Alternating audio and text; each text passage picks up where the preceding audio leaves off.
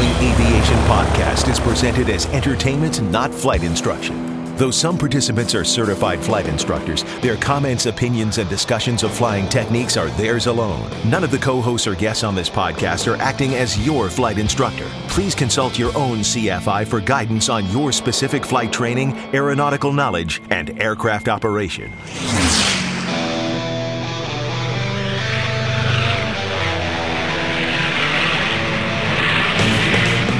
This is the Stuck Mic Avcast, an aviation podcast about learning to fly, living to fly, and loving to fly.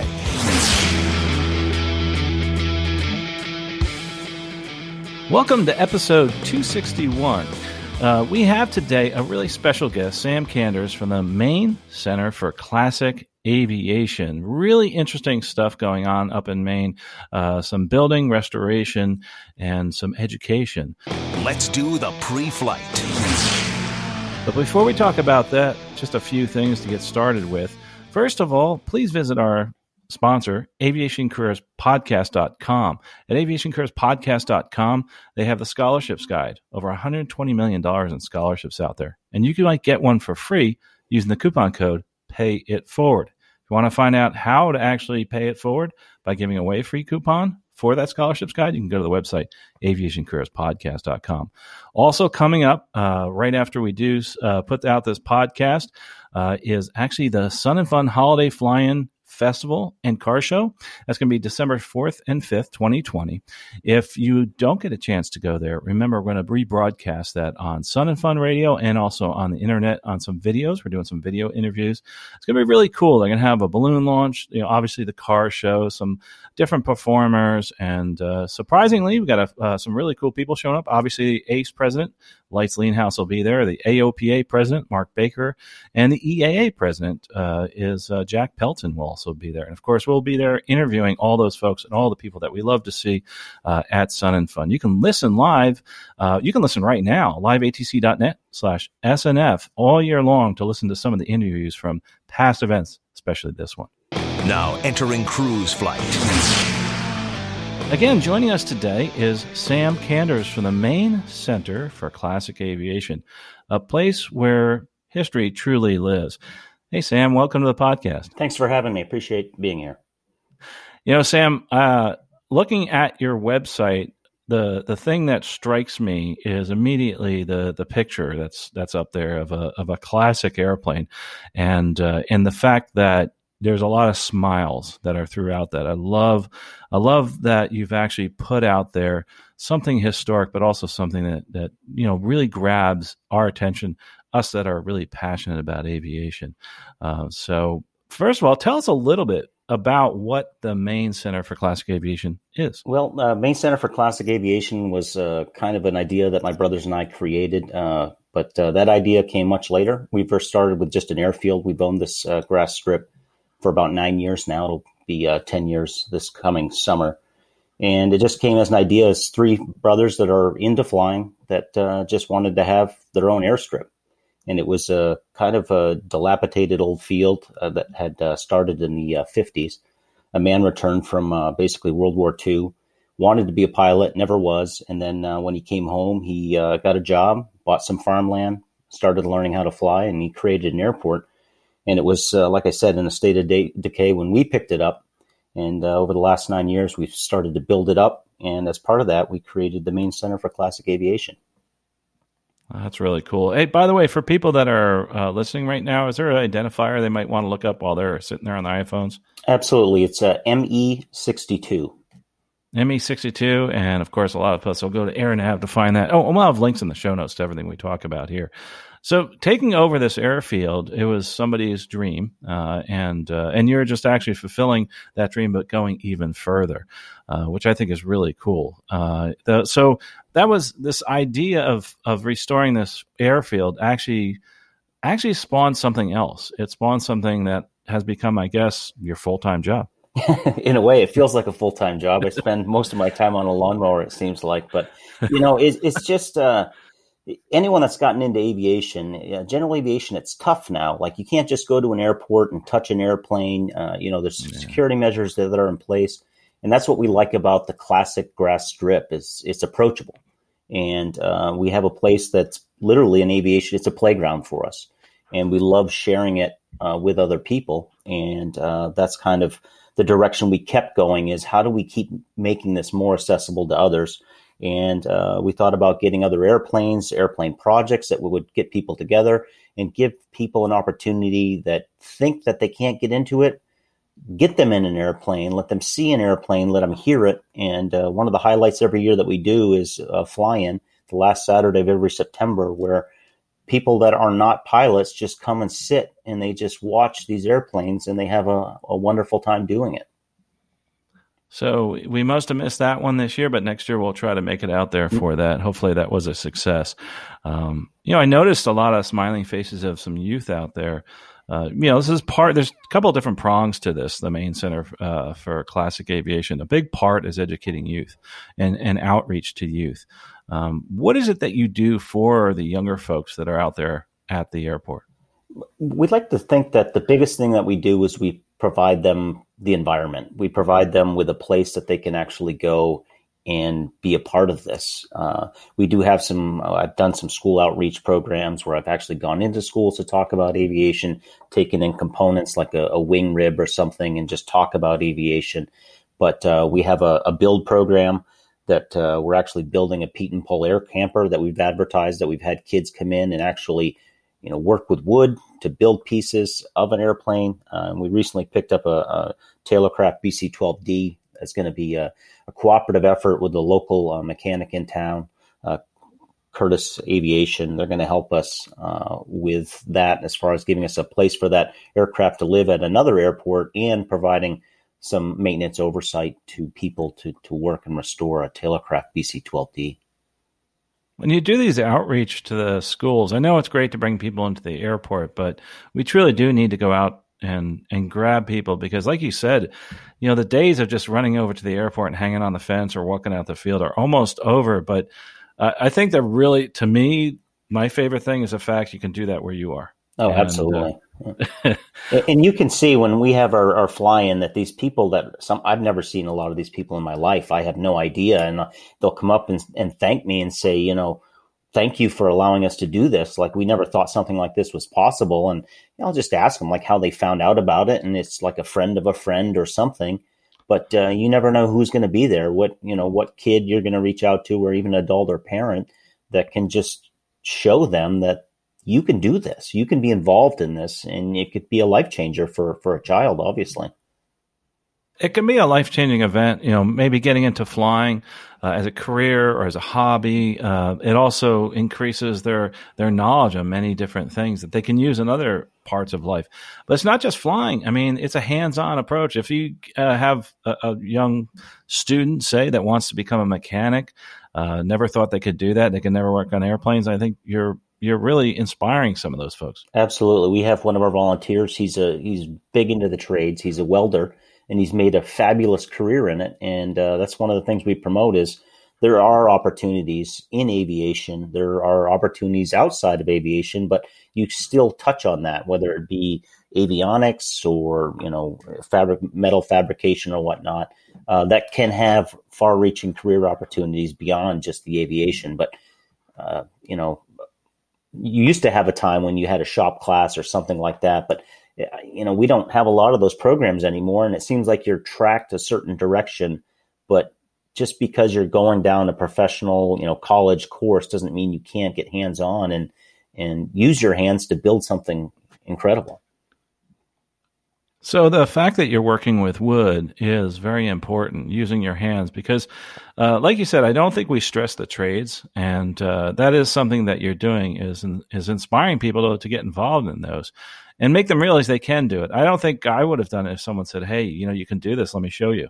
And that's what you're doing. Absolutely, yeah. And that's what's you know, and and then there's another piece of this too. It's the, it's you think of all the people, the older people in aviation that uh, that have done this, that have worked on airplanes. You know, they have a, a perishable skill that uh, is not being passed on to a lot of people. So to get somebody young to be involved in in rebuilding a Taylorcraft uh, to us, like that's extremely important because we can connect somebody with an interest with somebody that has the experience and actually pass that knowledge on. That could be a lifetime of experience in aviation that could pass on to a younger individual and, and keep that that skill uh, and that just that trait alive. So most of the people that are involved with this, uh, do you think they're more hobbyist or people that are looking at this as kind of a, or been involved as a career, I should say?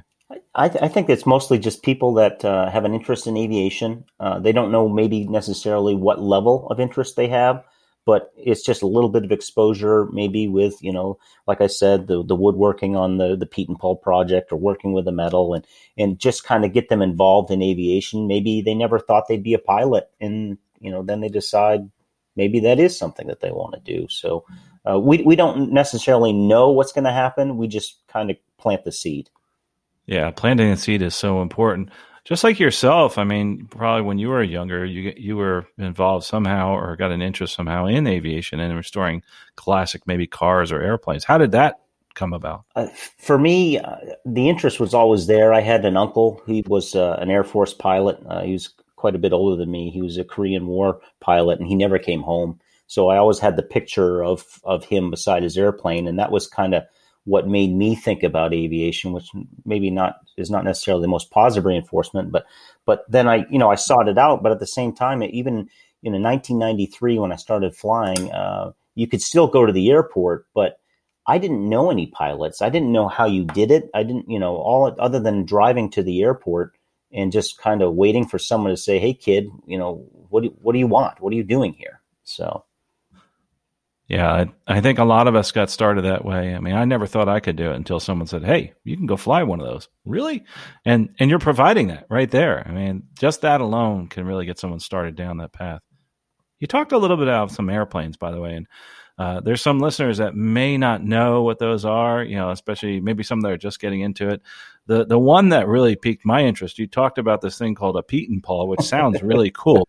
So, so what what is a Pietenpol? Well, the, the, some would say that the Pietenpol Air Camper is the start of the home built airplane. Uh, and Bernard Pietenpol in the late twenties basically published an article in uh, a science magazine where he told people how to build an airplane.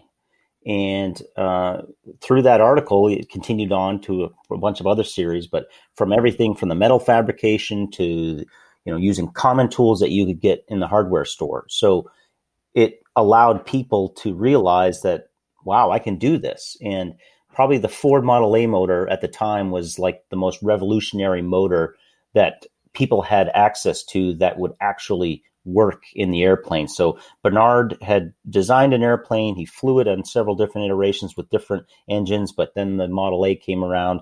That's what he put into put it into the airplane and uh, it, and it worked, and it still works. Our airplane is is powered by that same Model A Ford motor that's been around since uh, the late late twenties. Some people say a lot of general aviation motors haven't really changed much in the past 30, 40 years. No, that's that's true. So. and uh, you know, we talk about fuel injection being something fairly new in airplanes. They've been around a lot longer in cars. Uh, interestingly, you mentioned automobiles uh, I think there's a huge tie in there, uh, especially with the technologies, in learning both about the aircraft engines and how aircraft work. You learn a lot about cars too. Yes. At the same time, do you have any uh, cars at, at uh, your airport? We do. Our uh, our airport car is a 1925 uh, Ford Model T Touring. So your airport car. yeah, that's what it is. So if you come in and visit us, uh, we'll take you for a ride in the in the old Tin Lizzie. So wow. But that that just kind of happened. Like uh, you know, I had the airplane that was the Pietenpol. It was powered by a Ford motor, and I was trying to find something that was kind of period appropriate. And uh, you know, the design that we have is the late twenties. This is a 1925 car. So in a way, sometimes it's fun to drive up to the airport and jump in the old Model A powered Pietenpol and, and hand crank, you know, the hand pull the, the prop through the to get it started and then go off for a little fly. So, you know, I, I remember my uh, pictures of my grandmother starting up uh, a truck when she did the bananas and uh, to deliver bananas, and she started cranking it. And I kind of got that picture in my head when you were saying that. yeah, you're almost Which, uh, hand propping the Model T when you do that. exactly. Yeah. So, do you teach the students about that? I mean, or anybody that comes out to the airport about the cars? Also? Yes. We, so we have we have that car, and then I actually have two motors uh, on a stand, so you can actually see the Model T motor and kind of see how simple it really was. Uh, but I mean, at the time that that came out, that was revolutionary. And uh, you know, there's one that has the they they call it the the uh, hog's head because it kind of looks like a big pig's head, but that's the transmission because the engine and the transmission all are all in one. And I've removed the top part of that so you can actually see the transmission system because it's a two-speed planetary gear system in there, and just kind of give you a chance to touch that little piece of history. And that's that's kind of why I say we're not really a museum. We're kind of just a you know an experience, and experience. Uh, you just don't you don't know what you're going to get into. So if you have that interest, then we just wheel that stuff out, and people can see the car, uh, they can hear the car, they go for a ride in the car, and then we can also show them the motors to kind of give them an idea of what, what's going on underneath the hood. Talk a lot about old planes and old cars.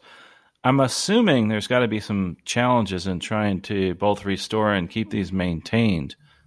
Yeah, we, we kind of joke that uh, you know if you don't want to drive old cars and fly old airplanes, you know, then you don't want to work on them. So I mean, there's definitely if something's going to go wrong, it's going to go wrong, and that's part of the ownership is getting a flat tire or just you know having to do something with an old motor or you know just trying to troubleshoot and problem solve. So uh, if you don't want to work on on an old aircraft or an old car, don't own one because uh, they definitely need some some tinkering. It's interesting some of the problems we don't normally see. I remember one of the YouTube videos you did, and I can't remember what it was on a car with one of the, the wheels coming off, uh, one of the tires coming off the wheel. It's kind of interesting. You know, you you how many times do you see that happen? Yeah, exactly. Yeah. and that happened. We at, at our fly-in, we were given Model T rides, and we happened to have a spare tire on the back, so we swapped it out. So the video I had made was me fixing the the one that had had uh, had gone flat. So restoring these aircraft and making them available through this experience, and I, know I call it a museum, but it's not. You know, it is truly an experience. Um, but you are now stewards of this history, which is really important. But you're also uh, creating this environment where we can actually experience that history. Um, but to fly and restore these aircraft, like you said, there's it's a diminishing skill Talk about the flying part. Uh, how how much different is it to fly something that's classic? You know, it, it's you see a lot of posts sometimes, and you know, there's some certain Facebook groups out there that think they're the God's gift to aviation because they fly something with a tail wheel, and I just you know, whatever. Uh, I mean, I I don't even have a tail wheel. I have a tail skid, and you know, I I don't. that's not a big deal to me or to any pilot, quite honestly. It just takes a different level of look at it, a different level of training, and it, it's not it's not magic. It's not anything that's beyond the realm of possibility. And then some people that are in that community try to treat it as such, but to me, it's no, it's it's still an airplane. You just have to treat yeah. it with a certain level of respect. Yeah, there was a time that's all they had were tailwheel. Yeah, that's it and uh, you wouldn't think of anything else. And uh, you know, we have plenty of people that have, uh, you know, we, whether it be a tail drag or a nose drag or whatever you want to call it. There's guys that of all types that fly into uh, into our field. So we've had speaking things, of flying in.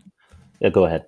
Uh, uh, sorry, I cut you off. But uh, speaking of flying in, if someone was say visiting the area by vehicle, uh, say they, I think Bangor maybe the closest big airport, how would they actually get to so we're we're just off of 95. So if you flew into the two major airports in Maine, uh, whether it be Bangor or into Portland, we're about an hour and a half north of Portland and about uh, 40 minutes south of uh, of Bangor, and uh, it's just just come on in. Like, give me a call, find us on Facebook, send us a message, and if you're in the area and you just want to stop by, you want to hear the airplane run, I mean, get your hands on it and just take a look at it. Just just give us a call. If there's someone available, they'll, they'll gladly meet you.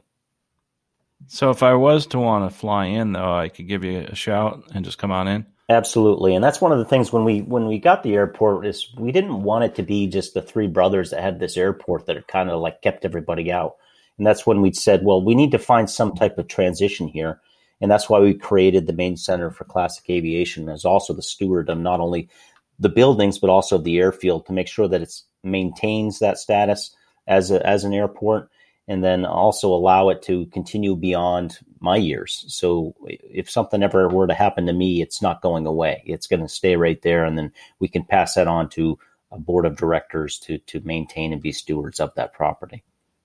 Well, hats off to you for doing that. I think that's terrific and uh, something you can leave for posterity and for for society in general. I think that's terrific. Thank but you. Going back to the youth, though, I think that's that's incredibly important. Uh, and then we're going to talk about the old guys, uh, the youth programs that you have, so we don't miss anything. Uh, they can tell us a little bit about all the different things you do with youth again. Okay, so uh, we do have, like I said, some outreach programs that we've done to local schools. We have the uh, where we just go in and I talk about being a pilot. I talk about aviation. I talk about the programs that we have uh, at the field and uh, we have had a youth build project, which kind of took a hiatus during the COVID era. But uh, you know, up until probably February was our last organized meeting. We would just uh, we would work on the airplane. I'd make a series of videos uh, of instruction for those that couldn't come, so that we could go over the the work that we had done. Uh, and using that technology, we can maybe get those people that are just on the fence that are just have an interest to maybe watch those videos and realize wow, I'd kind of like to come do this in person. Uh, and then the latest addition we have is the uh, the BC-12, the Taylorcraft restoration project that we're working on. So uh, those are uh, those all those projects have the direction of being involved by anyone that wants to be, whether it be uh, a young kid, you know, a parent with their child, or or anyone else that has the skills or the desire to do it, just to just to come and do it. If they're interested, I'm assuming they can go to the website maineflying.org. That's Maine as in the state with an E on the end, flying.org. And uh, you can reach out just by uh, pressing the contact on there. Uh, also, pretty cool is the videos you were talking about. There's a YouTube channel, and that's uh, on YouTube. It's Maine Space Flying. And uh, again, the state of Maine. I what I really like too is the fact you did one about the runway and what you've done the restorations. You're doing uh, you go over experiences you've had, uh, the challenges, the good, the bad, everything, which is neat. Yeah, there's just a, a, a lot of uh, videos that kind of just come up sporadically. Like I'm just finishing up one that I did. We had an impromptu fly-in uh, just the other day, where it's just a great, beautiful Sunday afternoon uh, in November. It felt like summer and we had uh, a bunch of guys fly in. A few people drove in. We just did hamburgers and whatnot. But I usually put that stuff together because there's some airplanes that pop in. We had a, it's an actual a, a Taylorcraft J2 Cub, so that would be before Piper and Taylorcraft went their separate ways. Uh, that stopped in. Uh, so one of the most original Pipers, if you would, uh, was there, and then a couple other airplanes that stopped by. So I, some people just love to see that stuff, and you just kind of never know. So I, I, try to collect that and share that to, for for those that didn't have a chance to make it. So fun, some of the older guys like me with gray hair, uh, you know, a lot of it brings back quite a bit of nostalgia. From uh, for me, it would be my grandparents and my parents uh, that loved aviation. What is it that's available for someone like myself? I mean, would I feel out of place? Absolutely not. If you're uh, just a kid at heart, uh, you're more than welcome as well. So no, no, we got, like how you said that. We, have got we've got all kinds. Like I said, it's just if you're if you have the interest, we have the airport for you. So uh, just you know, we have something for everyone. Uh, BC12, I think that's cool that you're doing that. Um, the YouTube channel and everything that you're doing there. How about other places? Have you been a- able to get out to some of the air shows? Uh, I know you've been around just a few years, but to kind of promote what you're doing. We really haven't done that, and, and mostly because uh, what we call the Maine Center for Classic Aviation is fairly new. I mean, you know, so and, and as far as uh, any type of fly-in or whatnot, but uh, you know, this year was a very tough year for it. But our goal is uh, when we get the BC12D done, we would love to fly it out to Oshkosh, and we're, we're most likely going to raffle that off and uh, as a fundraiser. So it's uh, just like the Lakeland program. You guys have a wonderful youth program, which is one that we have just the utmost admiration for. Like if we could get be half the club of uh, that that they are down there, like that that'd be a, a dream. So, but uh, the thought is, if we do get that that restoration complete, if we can maybe fly that airplane out to Oshkosh, let people see it, and uh, and raffle it off to raise funds for future projects. Yeah, we'd love to see more programs throughout the, the country, uh, especially reaching out to youth, because uh, that's what I think that's incredibly important is the fact that when we do reach youth, and it may just be for a hobby, but it, it really does expand them. And both personally, it builds a lot of self confidence. You know, what did you do today? Oh, I helped build an airplane. I mean, you don't hear that too often. no, you certainly don't. You certainly don't. and there's nothing better than than actually uh, kind of feeling the fabric on a plane and and wood and and being around people that are truly passionate about what they do and people that they can learn from and are a good example, like like the folks uh, there at the Maine uh, Classic Aviation. It's really Maine Center for Classic Aviation, and that's in Pittsfield, Maine. Um, also, can be found on Facebook, so make sure you check it out on Facebook too. Uh, what other programs are you looking at, say, for the future? Where where do you think you? I know you talk about growing the youth program. Where what else do you think you might be able to try to do? Uh, we definitely like to add on as far as having more aircraft. Uh, the Pietenpol we have is uh, I, I, take up small kids, but you know it's powered by an old Ford motor. It's a heavy motor. It's not producing a lot of horsepower, so uh, I try to keep the the payload down to a minimum. So I'd like to have something larger. We are looking at a 1929 Fleet Model Seven as a possibility. And uh, if that doesn't work out, then we'll probably be looking something along the lines of a Stearman to have. So that gives us a lot more flexibility as far as getting the hands-on piece, and and it would be a lot like the Owl's Head experience if you ever come to Maine to see the transportation museum up in uh, in Rockland, Maine, but uh, to be more of a hands-on and to get out to the different fly-ins and almost barnstorm it in a way. It's just to show up at some of these fly-ins and offer rides for people. So, in doing that, um, like when you said come in, like for someone who's just visiting, is there anything they can do? Or there's like a week long program where I could get hands on just if I'm coming in? We don't have anything like that. One of the things we've talked about with the Pietenpol that we're we're building is putting the uh, the Corvair motor in it, which was another uh, automotive engine. And William Wynne uh, is is a well known name uh, as far as that motor goes, and he puts on workshops. So, you know, something along those lines where we would have maybe the, the Corvair College workshop where we'd have provide the motor and uh, he would come in and provide the guidance and we could all get hands on as far as learning about how to rebuild that automotive engine to an aviation application. Are there times of year that we, we can't visit, or there say there? I'm assuming in Maine it snows. Yeah, it sure does. So, but I mean, we do we do some uh, winter flying up there. You know, I mean, we've got uh, skis that we can put on the airplanes, uh, which is a different type of flying, but uh, definitely uh, can be cold. So, it, it, what you can do is is a lot more limited. In Maine, you know, just to shift there, aviation is so important in Maine. I mean, it's it's recreational, but it's incredibly important for transportation, both of the small and uh, the large airports. But you know, there's got to be examples I'm sure you have where you can you can see the true difference that aviation's making in people's lives. Oh, absolutely. And we have an organization up here, uh, Life Flight of Maine, where they're flying helicopters, and they've also got some airplanes as far as uh, providing air ambulance services. There's a wonderful outfit on, on the coast called Penobscot Island Air. They provide uh, service, uh, mail service, and transportation service to a lot of those island communities. There's a lot of islands off the coast of Maine and uh, they have a wonderful rep, rep, uh, reputation for providing uh, essential service to those communities.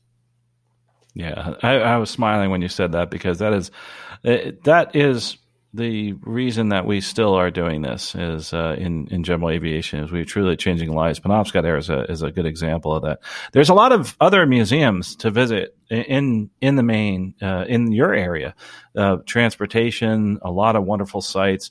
So if you're trying to convince your your significant other other to come up remind them that there's this beautiful coast there's there's great lakes there's wonderful things to do around maine while you're sitting there tinkering with aircraft. Absolutely. So i mean we're, we're not a destination itself but i mean maine in itself it can, is a fabulous vacation uh, getaway. So and you can sneak away and do some other things. There's a lot of good aviation and transportation museums like you said.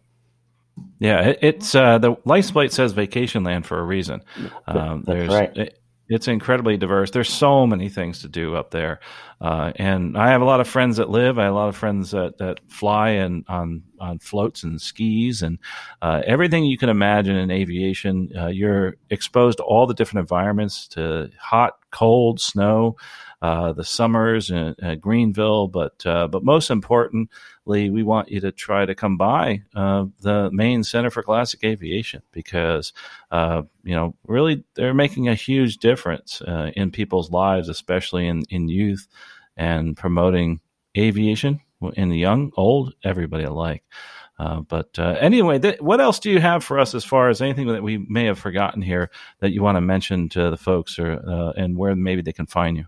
Well, just once again, the website, uh, maineflying.org. And we do have a, uh, a, YouTube channel that's just maineflying. We have some other educational opportunities there. We, uh, I'm a volunteer with the FAA safety team, so I've done a lot of videos promoting aviation safety. Uh, so um, th- there's that. Uh, but I just encourage people just if you have an interest and uh, you, are in Maine, please do stop by. Uh, if, if you, it doesn't have to be just online; just come on in in person.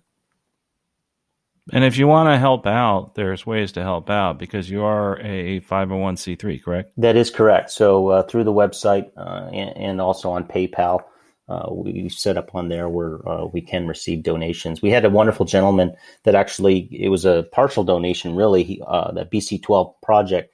He was older and was just he was done, and he had restored a lot, and uh, he was selling just the airframe. And we went down to look at it, and you know, he opened up a trailer, and there was everything else that you could possibly imagine. There was a couple Continental 65 sitting in there, you know, all the fabric and everything else that somehow managed to work its way into this deal. So, uh, you know, things like that are amazing opportunity. And he was excited to pass it on to us because he was into restorations, but he was to the age where he no longer wanted to do it. And he, he found a home with us and he kind of passed that on. And uh, hopefully, you know, in good time, that's that airplane will make its way to Oshkosh found a home for a passionate aviator and uh, somebody who is passionate about aviation and, and moving that forward.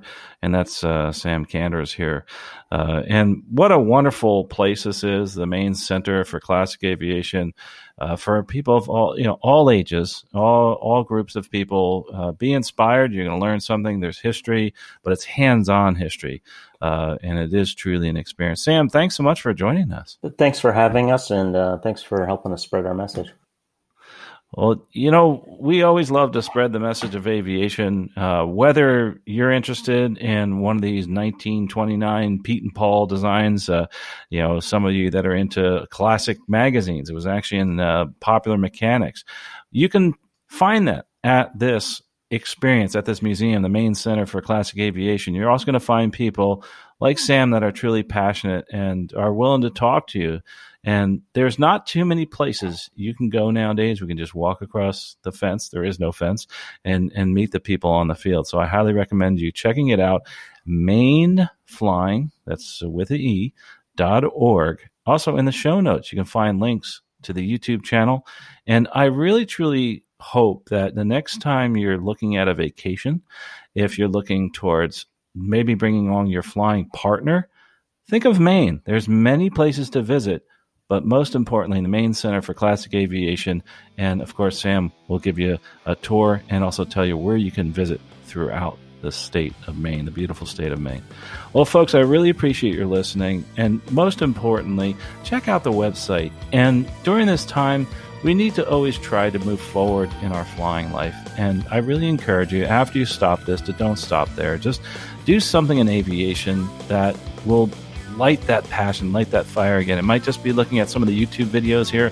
It might be starting to plan a trip to Maine. Well, folks, we'll talk to you next episode. Safe flying out there. You've been listening to the Stuck Mic Avcast. Members of the Stuck Mic Avcast may receive compensation for products or services mentioned during the podcast. Compensation may be received in the form of, but not limited to, referral commissions, free products, or service trials. Our opinions and views are never influenced by any compensation, and you should always perform your own due diligence before purchasing any products or services mentioned during the show. The Stuck Mic Avcast is an aviation podcast and a Valeri Aviation Corporation production.